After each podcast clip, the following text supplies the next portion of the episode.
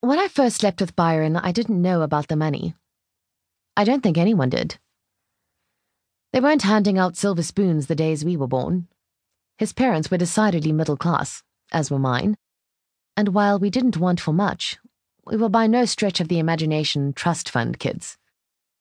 We weren't in line to inherit much either, once our folks eventually decided to leap off their respective mortal coils, which looked as if it would be further and further into the future the way they were soldiering on, making themselves raw green juices for breakfast and embracing meditation and Tai Chi. It's not like I wished them dead, far from it, but I did wonder from time to time how old they would allow themselves to get. It's about being practical.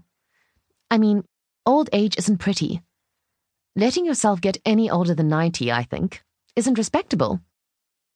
There are plenty of ways you can stop this from happening. It doesn't have to be gruesome. In fact, the whole point is to avoid vulgarity altogether.